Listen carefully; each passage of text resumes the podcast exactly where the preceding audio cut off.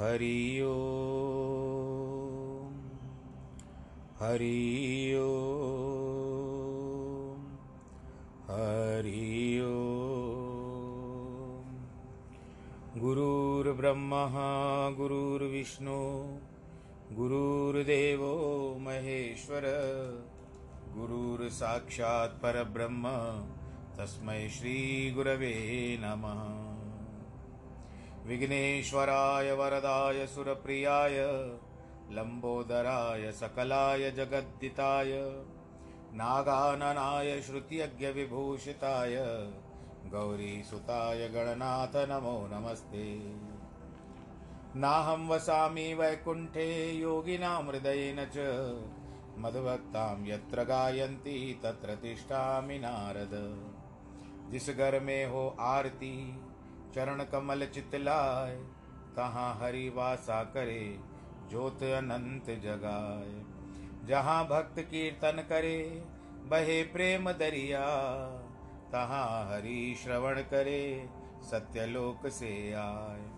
सब कुछ दीना आपने, भेंट करूँ क्या ना? नमस्कार की भेंट लो, जोड़ू मैं दोनों हाथ श्री कृष्ण गोविंद हरे मुरारे, हे नाथ नारायण वासुदेव श्री कृष्ण गोविंद हरे मुरारे, हे नाथ नारायण वासुदेव हे नाथ नारायण वासुदेव श्रीनाथ नारायण वासुदेव नारायणं नमस्कृत्यं नरं चैव नरोत्तमं। देवीं सरस्वतीं व्यास ततो जयमुदीरयेत् शान्ताकारं भुजगशयनं, पद्मनाभं सुरेशं, विश्वाधारं गगनसदृशं, मेघवर्णं शुभाङ्गं, लक्ष्मीकान्तं कमलनयनं, योगिवृद्धानगम्यं, वंदे विष्णुं भवभयहरं सर्वलोकैकनाथं, मङ्गलं भगवान् विष्णु मङ्गलं गरुडध्वज, मङ्गलं पुण्डरीकाक्ष मङ्गलायस्तनो हरि सर्वमङ्गलमाङ्गल्ये, शिवे सर्वार्थसाधिके, शरण्ये त्र्यम्बके गौरी, नारायणी नमोऽस्तु ते, नारायणी नमोऽस्तु ते, नारायणी नमोऽस्तु ते। कृष्णाय वासुदेवाय हरे परमात्मने, प्रणतक्लेशनाशाय गोविन्दाय नमो नमः। ॐ नमो भगवते वासुदेवाय। ओम नमो भगवते वासुदेवाय। ओम नमो भगवते वासुदेवाय। प्रिय भक्तजनों अथवा श्रोतागणों, आज आनंद की सीमा है। इस सीमा में किस तरह से डुबकी लगाएँ? हम लोग किस तरह से खुशी मनाएँ? क्योंकि आज मैं आपको जो बातें बता रहा हूँ, वो ये है कि ये जो प्रतिदिन मेरा भगवत गीता का जो संदेश आपके पास रिकॉर्ड होकर के आता है, जिसको एंकर पॉडकास्ट वाले प्रसारित करते हैं और उसके पश्चात स्पॉटिफाई पे जाता है रेडियो पब्लिक पे जाता है। इन लोगों ने, इन सबने बहुत सहायता की है मेरी। ईश्वर करे इनको बहुत सारी, क्या कहते हैं कि निधियाँ प्राप्त हो और आशीर्वाद प्राप्त हो। एक ब्राह्मण की सहायता कर रहे हैं ये लोग। बस ये लोग सदैव खुश रहे और इनका भी नाम चहु दिशाओं में बढ़ता रहे। क्योंकि जो संदेश आए हैं मेरे पास आज, वो किसी किसी और दिन पर हम लोग इस बार विचार करेंगे। क्योंकि कल भी नहीं किया था, आज फिर से उस आरंभ करते हैं कि हम तेरहवें अध्याय में हैं और आज फिर से हम बाईसवें श्लोक को करते हैं। कहते हैं, उपद्रष्टा तु मन उपरद्रष्टानुमंता च भर्ता भोक्ता महेश्वर परमात्मेति चापयुक्तो, देहेस्मिन पुरुष पर। इस देह में आत्मा परमात्मा ही है। पर का अर्थ त्रिगुणमयी माया सर्वथा अतीत भी है। साक्षी होने से उपद्रष्टा भी है। सभी को सम्मति देने वाला है। सबका धारण पोषण करने वाला, भरता होता है। जीव रूप से भोगने वाला, भोक्ता होता है। ब्रह्मा आदि का स्वामी महेश्वर परमात्मा ऐसा कहा जाता है। इस देह में आत्मा अति निकटता से साक्षी होकर सब कुछ देखती है भाई। लेकिन फिर भी मन, चित्त, बुद्धि से परे ही है। हम उसे कोई भी मन, वचन, शरीर से किया हुआ कर्म नहीं छिपा सकते। आजकल जैसे सीसी कैमरा लगी हुई है, आप कितना भी हो, चले आप मुँह ढक ले लोगे, लेकिन एक व्यक्ति तो आया, वो तो दिखाई देगा। कितना भी छिपकर क्यों न किया जाए।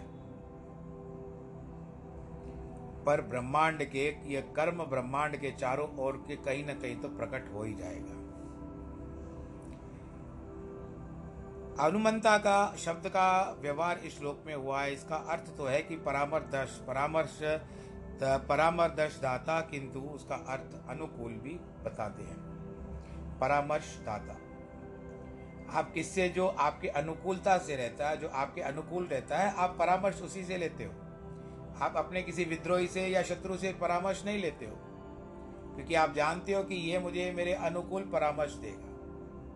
तो हम उन सबको छोड़ करके परमात्मा की शरण में जाते हैं कि अनुकूल समय में वो हमारी अनुकूलता देखेगा, अनुकूल रूप से हमको सहायता भी करेगा। अब देखो, ये बात तो हम मनुष्यों में है। परंतु पशु पक्षियों में भी ये बात आती है।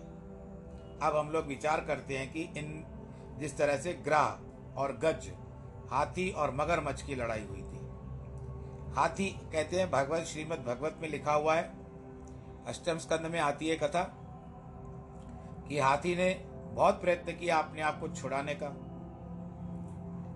परंतु मगर जो था वो, मगरमच्छ जो था वो उसको छोड़ नहीं पा रहा था। तब प्रभु को याद किया। और प्रभु तुरंत भागे और सुदर्शन चक्र से ग्राह का सर काट दिया। और ऐसा भी होता है कि आप लोग कहते हो कि जिस तरह से कहावत है कि दुख में सिमरण सब करे, सुख में करे न कोई। जो सुख में सिमरण करे तो दुख का एक होए ऐसी भी बातें हम लोग कहते हैं।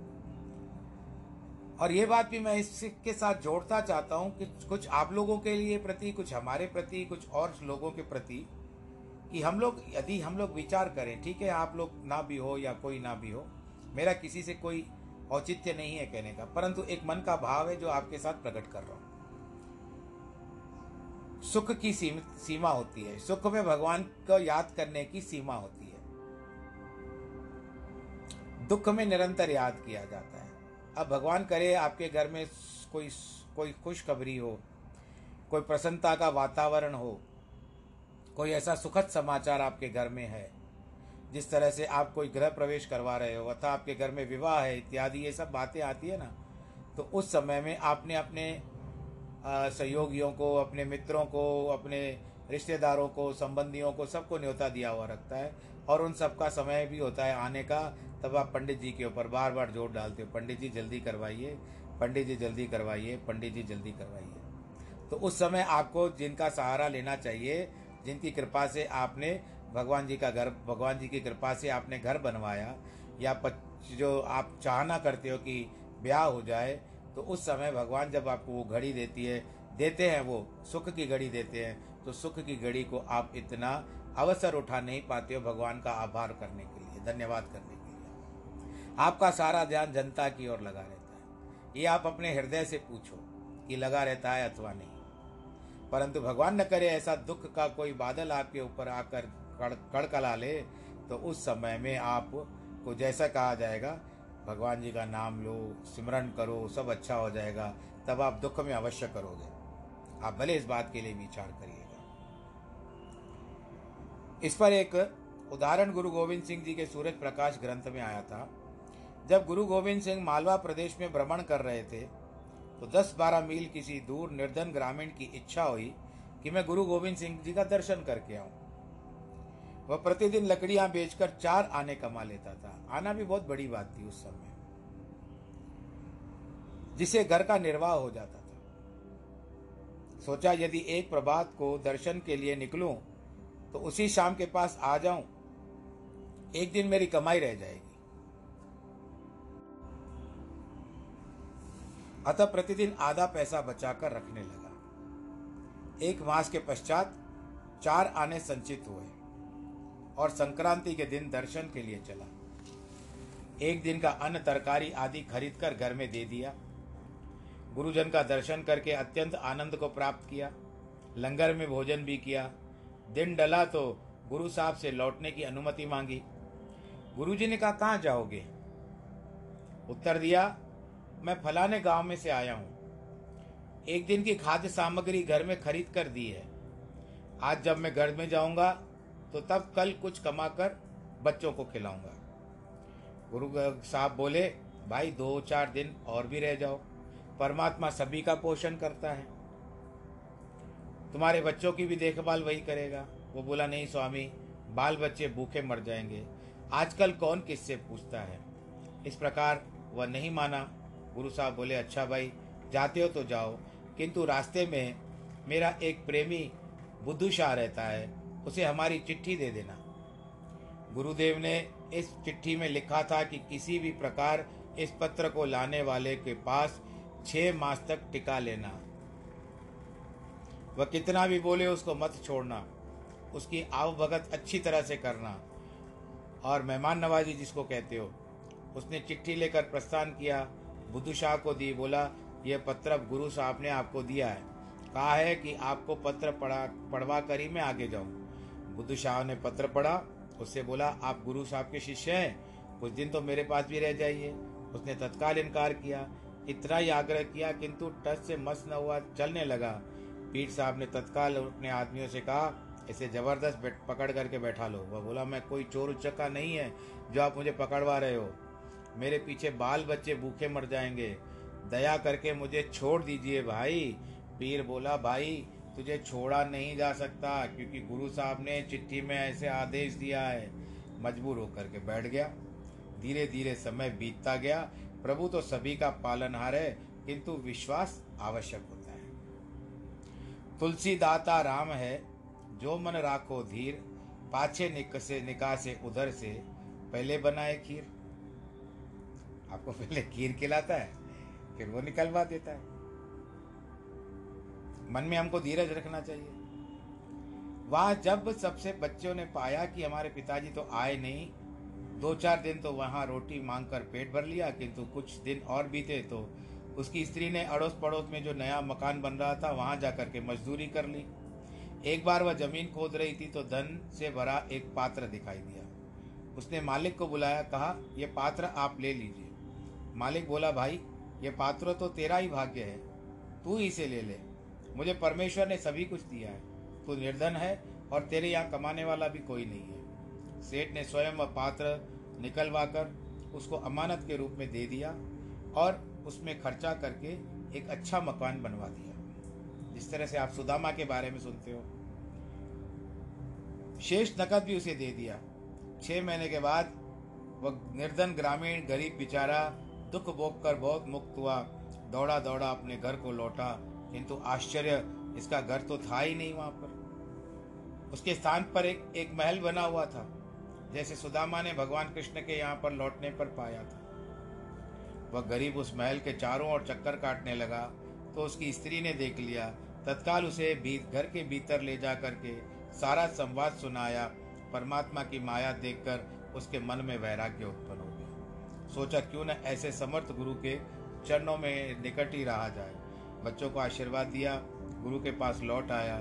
कहते गुरु साहब बोले, भाई, तुमने तो यही सोचा था कि गुरु कितना कठोर हृदय है, जो छः महीने तक जेल में डाल के रखा है। परंतु मैं तो तुम्हें यही दिखाना चाहता था, सभी का पालनहार वह ईश्वर ही है। ये तुम्हारा भ्रांत धारण थी, भ्रांत धारणा थी कि तुम अपने बच्चों का पालन पोषण करते हो। ये तुम अपने जगह पे गलत थे। अजगर करे न चाकरी, पंछी करे न काम, दास मलुका कह गए सबके दाता राम। एक राजा था जिसने व्यय कम करने के लिए मंत्रियों से परामर्श करके हज़ारों सैनिकों को सेना से छुट्टी दे दी। वे सभी बेकार हो गए। एक दिन राजा ने एक स्वप्न देखा कि कई विशाल देहदारी उसके कोष से बड़े बड़े धन पात्र से भर भर करके ले जा रहे हैं। राजा ने पूछा भाई तुम कौन हो? क्या कर रहे हो? वे बोले, राजन, आपने इस सैनिकों को निकाल दिया है। हम उनके कर्म हैं। उनका प्रारब्ध लेकर के जा रहे हैं। किसी दूसरे रूप से उन्हें पहुँचा देंगे। ये आपके कोष में थे। पूर्व काल के राजा धर्मात्मा थे। धर्म पर उनका दृढ़ विश्वास था। उस राजा ने भी पाया। उस दिन से उसकी आय कम हो गई। अतः पुनः, उस पुनः फिर से सैनिकों को वापस बुला करके उनको यथावत जो निर्धारित नौकरी थी, उनको रख दिया।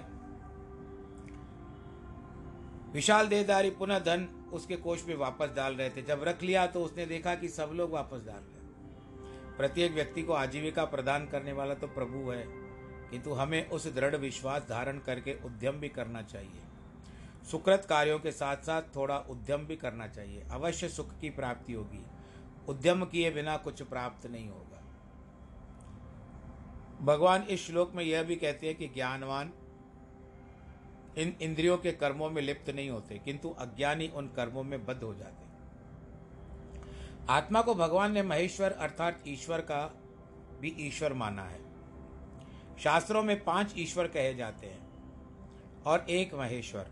ये पाँच ईश्वर कौन है? गणपति प्रत्येक कार्य में यदि उनकी प्रथम पूजा होती है तो कार्यों में विघ्न नहीं पड़ते। जैसे बोलते हैं कि गणेश जी स्वयं कार्य करवा लेते हैं। दूसरे गिरिपति अर्थात भगवान शंकर जी गोपति के अर्थात पृथ्वी का विष्णु, स्वामी विष्णु। गिरिजा अर्थात पर्वत से उत्पन्न हुई पार्वती। पांचवा दिनेश अर्थात सूर्य महेश्वर है। निराकार ब्रह्म है। हमारी आत्मा, इसमें क्षेत्रज्ञ या ब्रह्म भी कहते हैं। इसके लिए कहते हैं कि पाँच देव रक्षा करो, गुरु ब्रह्मा, विष्णु महेश। प्रश्न है कि महेश्वर हमारी आत्मा है या परमात्मा? भगवान कहते हैं, वह जो परमात्मा है, इसी देह में है। वही पुरुष परात्पर है। सबसे बड़ा पुरुष तो सबसे परे है। इसके बढ़कर क्या प्रमाण है कि आत्मा ही परमात्मा है? कुछ व्यक्ति शंका करते हैं, यदि हमारी आत्मा ही परमात्मा है तो फिर धर्म कर्म किस लिए? उस आत्मा का सहज दर्शन क्यों नहीं होता? उत्तर में, योग वशिष्ठ में, वशिष्ठ मुनि ने कहा है एक पुरुष के पास गाय हैं, वे दूध देती है। वह उसको दूध को पीता है। उसे वह जमाता है, फिर दही बनाता है। दही से छाछ बनाता है, छाछ से फिर मक्खन निकालता है। एक दिन वह गऊ बीमार हो जाती है। वैद्य उससे कहता है कि उसे तीन दिन तक आधा पाव मक्खन, सवा तोला काली मिर्च का चूर्ण मिलाकर खिलाओ तो इसका रोग रोग दूर हो जाएगा। उसने सोचा उसके दूध से ही तो प्रतिदिन आधा पाव मक्खन निकलता है। अतः कष्ट क्यों उठाया जाए? तीन दिन यदि दूध का दोहन ना भी किया जाए तो मक्खन तो भीतर ही रहेगा। मात्र सवा तोला काली मिर्च का चूर्ण बनाकर उसे दे देता हूँ। उसने तीनों दिन ऐसा ही किया, रोग और बढ़ गया। वह गंभीर रूप से और बीमार हो गई। वह जाकर वैद्य से कहता है, श्रीमान चले गाय को देखें और कोई अन्य उपचार बताएँ। वैद्य ने पूछा, आपने औषधि दी? उसको अपने हाथों से मक्खन खिलाया या किसी नौकर के ऊपर ये ज़िम्मेदारी छोड़ दी? उसने समस्त वृतांत सुनाया, इस प्रकार से मैंने उसको मक्खन नहीं खिलाया है, तीन दिन दूध का दोहन नहीं किया है, मात्र काली मिर्च का चूर्ण खिलाया। वैद्य बोला, अरे मूड यही तो तेरी मूर्खता है। उसे समझाया कि दूध से मक्खन निकाल कर उसे खिलाओ। उसने वैसा ही किया, गाय निरोगी हो गई। जैसे गाय के शरीर से ही घी या मक्खन दूध के रूप में स्थित है, किंतु वह गाय के अंगों की पुष्टि नहीं करता। दूध का दोहन न करते हुए यदि वह सोचा जाए कि उस दूध से जो मक्खन विद्यमान है, वो तो अंदर ही रहेगा। मैं क्यों निकालूं? मक्खन तो अंदर है, अंदर थनों से, परंतु वो गाय देखो, अपने अंदर जो भी निकलता है, उससे उसका कोई फ़ायदा नहीं है। इसलिए गाय को शक्ति प्राप्त होगी तो ये सरासर भूल है। कि दूध तो इसमें से निकलता है, फिर मक्खन भी अंदर ही रहेगा, दही भी अंदर रहेगी, छाछ भी अंदर रहेगा। ऐसे कई लोगों की कल्पनाएँ होती है। शक्ति तो उसे भी तभी प्राप्त होगी जब दूध से सार निकालकर उसे औषधि के रूप में खिलाया जाएगा। इसी प्रकार शरीर में आत्मा तो निश्चय स्थित है, उसके अंग अंग में विद्यमान है। परंतु ज्ञान, भक्ति, शुभ कर्मों के अभाव में उसका दर्शन प्राप्त नहीं होता। लकड़ियों के प्रत्येक भाग में अग्नि है किंतु मात्र लकड़ियों पर ही तवा रखकर रोटी नहीं पका जा सकती। लकड़ियों के विद्यमान अग्नि को यत्न से प्रकट किया जाता है तभी पकाने और का, का कार्य सिद्ध हो सकता है। आत्मा शरीर में होकर भी शरीर से परे है। शरीर से परे है ज्ञान की इंद्रियाँ। इंद्रियों से परे है मन। मन से परे है बुद्धि। बुद्धि से परे है आत्मा। इस आत्मा का अन्वेषण खोज भीतर ही करनी है। यह कार्य इस मनुष्य योनि में हो सकता है। नेत्रों में मोती बिंद हो जाता है, जिसको आप जो आज की तारीख में कैट्रैक्ट कहते हो। निकटस्थ वस्तु भी नहीं दिखाई देती। दूर दूर लगती है। और जब आप उसकी शल्य क्रिया करवा देते हो तो फिर से वह सामान्य हो जाती है। उसी प्रकार परमात्मा भी हमारे नयनों में पलकों से भी अधिक निकट है। किंतु उनके मात्र ज्ञान चक्षुओं से देखा जा सकता है और वह भी तब जब अविद्या और कामनाओं का नाश हो। दो राजा थे, बड़े घनिष्ठ मित्र से। दोनों का परस्पर बड़ा ही प्रेम था। एक राजा ने सोचा कि मैं अपने मित्र राजा का कोई उपहार भेजूं। उसने एक अत्यंत मूल्यवान लाल उसे बेचने का विचार किया। मित्र का धर्म है कि मित्र के लिए कुछ भी करे, बिना किसी दिवा दिखावे के लिए करे। इसलिए राजा ने उस लाल के ऊपर पर्दा कपड़ा रखा और उस पर फिर एक लोहे का पर्दा रखा। ऐसा प्रतीत होने लगा, मानो लोहे, लोहा का एक गोला है। मंत्री से कहा, मेरे मित्र, राजा को जाकर दे दो। मंत्री ने प्रस्थान किया और जब मित्र राजा के पास पहुँचा तो उस राजा ने भी मंत्री का बड़ा आदर सत्कार किया। उपहार ग्रहण किया। मंत्री भी कुछ दिन वहाँ पर रुक करके सम्मान प्राया वापस आ गया। उसके प्रस्थान करने के पश्चात राजा ने सोचा मेरे पास तो लोहे का कोई अभाव नहीं है अतः लोहे के गोले के भीतर अवश्य कुछ होगी। अतः कर्मकार को बुला करके लोहे का पर्दा हटवाया तो तांबे का पर्दा निकला। परत निकली। उसे हटाने के बाद पी, पीतल का पीतल को हटाने के बाद चांदी का चांदी को हटाने के बाद सोने का ला गोला निकला। राजा ने सोचा, मेरे पास स्वर्ण का भी अभाव नहीं है, अतः स्वर्ण के भी पीत आवरण को हटाने के लिए भीतर से एक अमूल्य लाल निकला। वह बहुत प्रसन्न हुआ, मूल्यवान उपहार भेजने पर एक बाहर से ऐसा होता है कि प्रदर्शित किया कि मानो मात्र लोहे का एक गोला है, भेजा है। सच्ची मित्रता इसे ही कहते हैं। इस उदाहरण तो को प्रत्येक व्यक्ति को अपने जीवन में अमल लाना चाहिए। हमारी आत्मा भी लाल के समान है। जो हमारे अंत में विद्यमान है, किंतु अनेक आवरणों में छिपी हुई है। सर्वप्रथम तो ये स्थूल शरीर है, उसके भीतर अन्य सूक्ष्म कारण शरीर है, उन्हीं के भीतर आत्मा है। इन आवरणों को आवरणों को, यानी पर्दों को हटाने के लिए कुशल कर्मकार की आवश्यकता है। वे कर्मकार हैं, महात्मा और योग्य गुरु। परमात्मा ने हमें यह मूल्यवान जलाल दिया है, परंतु उसका दर्शन करना तो हमारा ही कर्तव्य है। शम्स तबरीज ने कहा है कि आश्चर्य है, मैं अपने ऊपर ही आशिक हो रहा हूँ। कुछ लोगों ने पूछा, कोई अन्य सुंदर स्वरूपवान नहीं मिला क्या? उत्तर दिया, मैंने ध्यानपूर्वक देखा तो मेरे अतिरिक्त मुझे और कोई नहीं दिखाई देता, मेरे सिवा कोई नहीं है। उसे तो जब खुदा ही अपने अंदर आ गया तो कैसे आशिक होता? यम एवं वेति पुरुषम प्रकृतिम प्रकृति च गुण सह सर्वथा वर्तमानोपि न भूयो भी जायते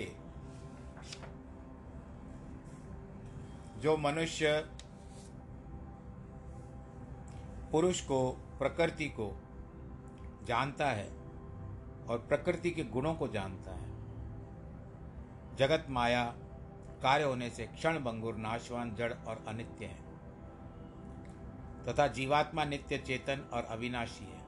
एवं शुद्ध बोध स्वरूप सच्चिदानंद घन परमात्मा को ही सनातन अंश कहते हैं। इस प्रकार समझकर, संपूर्ण माइक पदार्थों के संग का सर्वथा त्याग कर, परम पुरुष परमात्मा में ही एक की भाव से नित्य स्थित रहने से सब प्रकार का कर्तव्य कर्म करता हुआ भी नहीं जन्मता।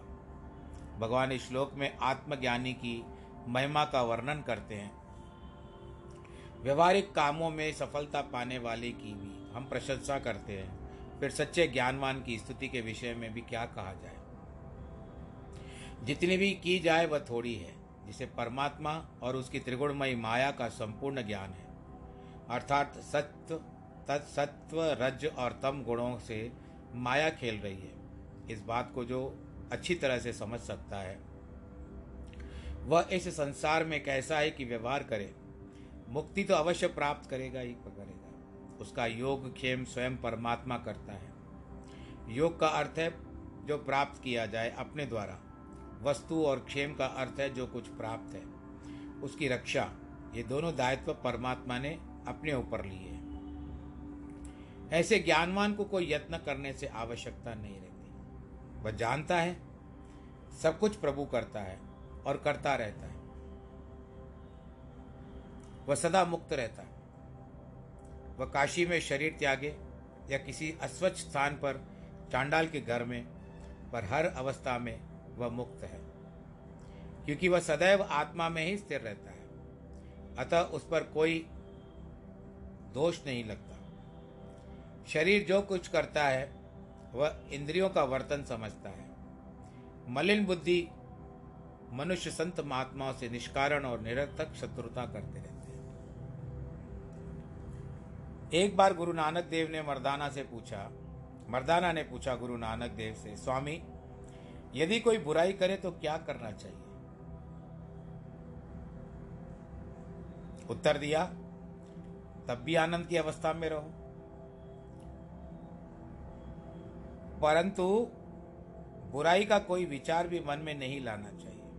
उसकी वापस से बुराई मत करो। मर्दाना बोला, स्वामी संसार में चलना, चलन तो यही है कि सीधे व्यवहार करने वालों को सभी लोग तकलीफ़ देते हैं। आपको भी लगता होगा। आप भी सीधा जब चलते हो, फिर भी आपको लगता है कि आपके सीधेपन का कई लोग फ़ायदा उठा लेते हैं। और सीधे चलने वाले को तंग करते हैं। क्यों?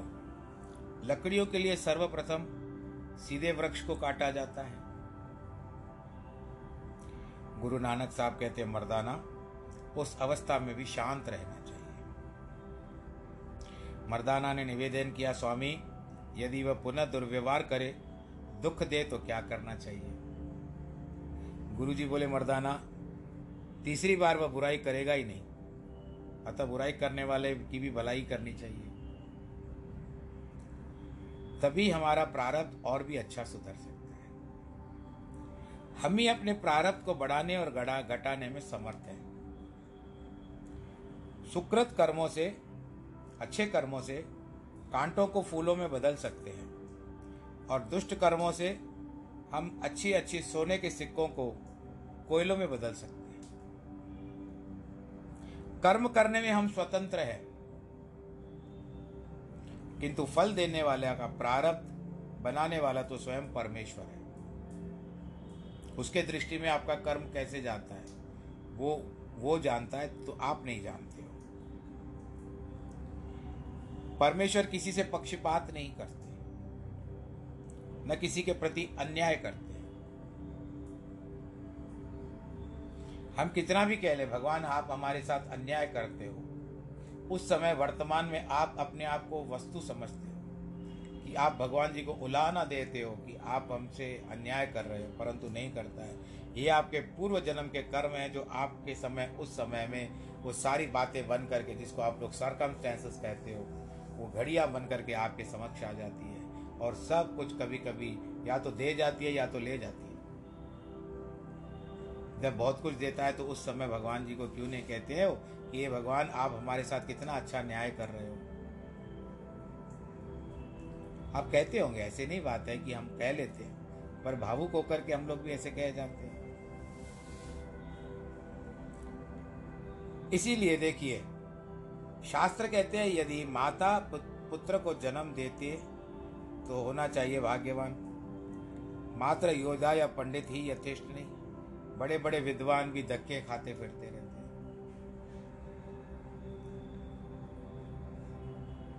क्या पांडवों के समान वीर धीर का विद्वान कोई अन्य हो सकता है? कि उन्हें भी कितने कष्ट देखने पड़े। अभी देखो, ऐसे भी एक गाना, भजन आता था बहुत वर्ष पहले, कि संतों कर्म की गति न्यारी, संतों कर्म की गति न्यारी, मूरख को तुम राज दियत हो, पर पंडित फिरत भिखारी संतों। कर्म की गति न्यारी सच्चा आत्मज्ञानी जानबूझकर कोई पाप नहीं करता, क्योंकि उसे सांसारिक पदार्थों न को कोई न कामना है, न विषय सुख के प्रति कोई ममता है। किंतु इसके होते हुए भी यदि अनजाने में उससे कुछ पाप कर्म हो जाते हैं तो इसके लिए वह उत्तरदायी नहीं है। क्योंकि वह अपने शरीर को नहीं मानता। कर्म तो शरीर की इंद्रियाँ करती है। वह अपने दुर्भाग्य को भी शुभ कर्मों में बदल सकता है। एक राजा के मंत्री की एक पूर्ण महात्मा के साथ मित्रता थी। साधु को संग न वृथा जाए। साधु का संग आपका वृथा नहीं जाएगा। स्पर्श मणि जिसको आप लोग पारस कहते हो और लोहे को सोना न बनाए तो किस काम का? यदि आप संतों के पास पहले ले जाते थे, बिगड़ा हुआ बालक है, आप इसको सुधार दो तो उसको तैयार करके बेचते थे गुरु। अनुकूलता दिखाते थे कि इसको कहाँ से लिया जाए। आजकल भी ऐसे कुछ विशेष डॉक्टर्स होते हैं जो जिसको हम लोग कहते हैं कि इसको किस तरह से रास्ते पर ले आए तो वो लोग अपना एक उदाहरण बताते हैं कि इसको किसके, किस किस बात में रुचि है, वो पहले जानने की चेष्टा करते हैं। जब बालक से पता चलता है कि हमको फलाने फलाने कर्मों में रुचि है तो डॉक्टर उसको बताते हैं और उसके जो मित्र माता पिता हैं, उनको भी बताते हैं कि आप इसको इस इस धान, शान में डालो, फ़ील्ड में डालो। तब वो बातें लगाती है, तब अगर वो उसका उद्देश्य पूरा हो गया उस बालक का, कि मुझे जिस स्थान की आवश्यकता थी, इसमें उन लोग भेजा तो अपने आप ही सारी बातें अपने आप खुल करके बाहर आ जाएगी। नहीं तो वो अंदर से जिद पकड़ के बैठता है।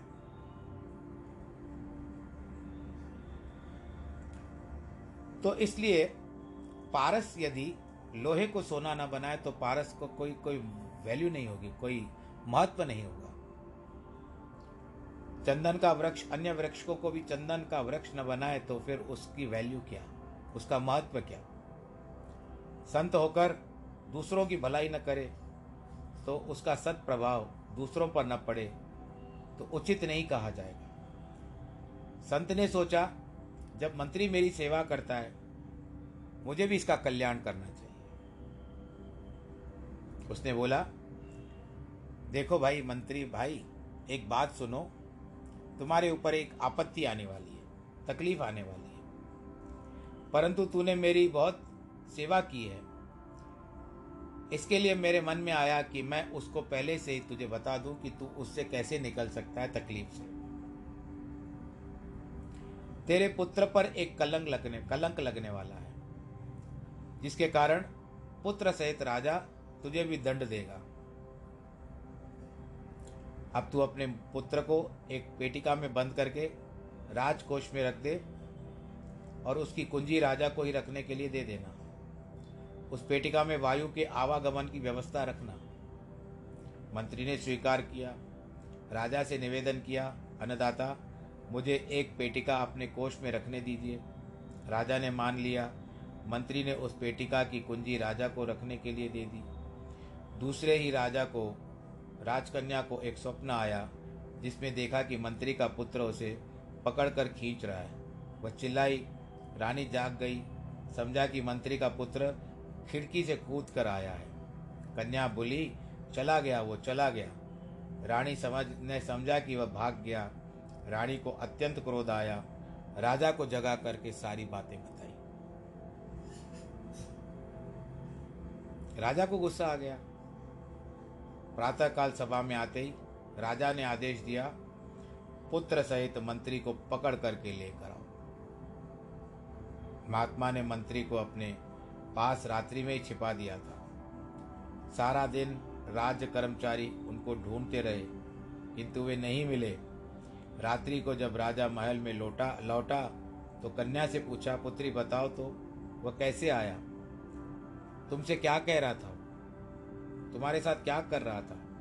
वो बोली, पिताजी, वह तो मात्र एक सपना था। मैं सपने में चिल्लाई।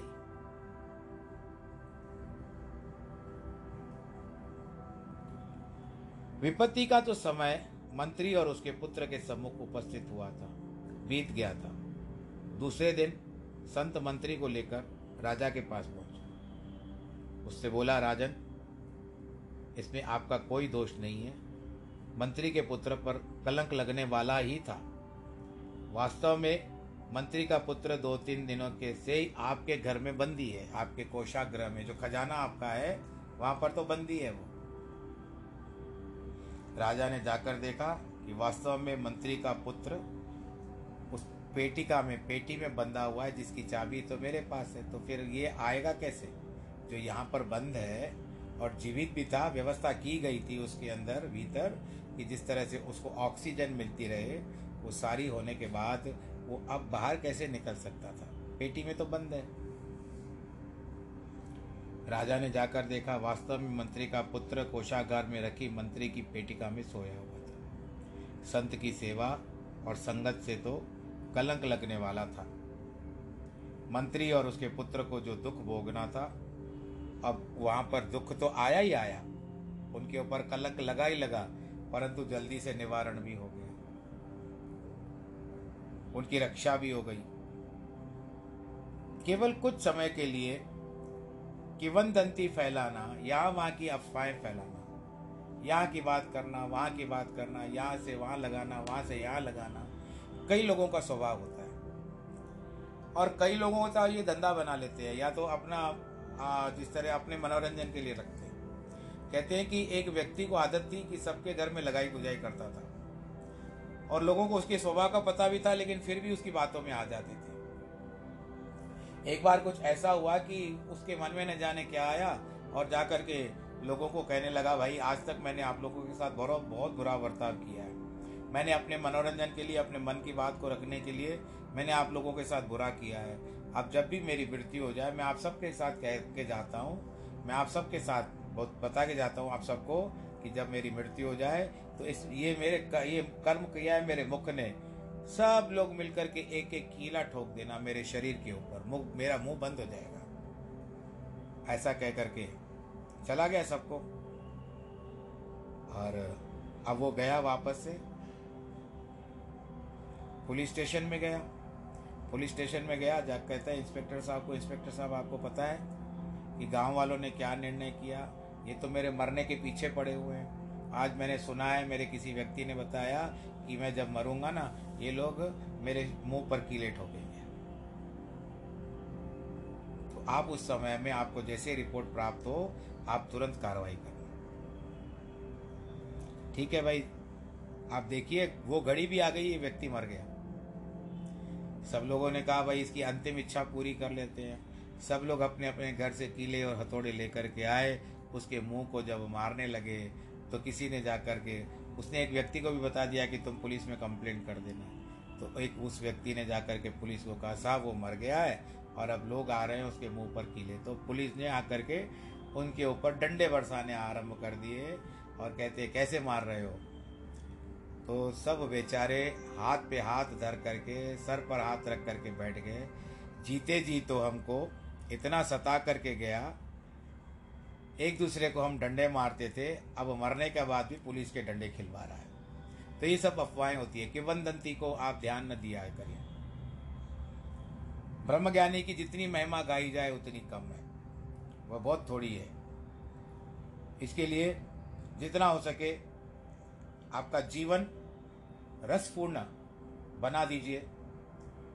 गन्ना न चाहते हुए भी रस बिखेरता है। शरबत भी न चाहते हुए भी मिठास बिखेरता है। उसी तरह से आप भी न चाहते हुए अपने चारों ओर ऐसी सुगंध फैला दो कि लोग स्वयं आकर्षित होकर के आपके पास हैं। बस आज के इस प्रसंग को हम यहाँ रोकते हैं। विश्राम का समय हो चुका है। बाकी का जो भी होगा, करते रहेंगे। मन में है विश्वास, पूरा है विश्वास, हम होंगे कामयाब। कामयाब हो जाएँगे। आज के प्रसंग को रोकते हैं। ईश्वर आपको सुरक्षित रखे। संसार में आप आनंद के साथ रहो, परिवार के साथ आनंद में रहो, परंतु कोरोना का ध्यान रखते हुए रहो। जितना हो सके बाहर मत निकलो, प्रयत्न करो। बड़ी उम्र है तो और भी जितना हो सके भगवान जी ने थोड़ा सा अवसर दिया, आराम करने का कर लो। पर दाल रोटी का भी भाव है, अपने हिसाब से सोच करके चलिए। और मैं ये कहना चाहता हूँ कि आज जिनके वैवाहिक वर्षगांठ है, और अथवा जिनकी शादी का समय है वैवाहिक वर्षगांठ है और या तो जन्मदिन है, उनको बहुत बहुत बधाई, आशीर्वाद। सर्वे भवंतु सुखिना सर्वे संतु निरामया, सर्वे भद्राणी पश्यंतु माँ कश्चित दुख भाग भवेत। नमो नारायण नमो नारायण नमो नारायण।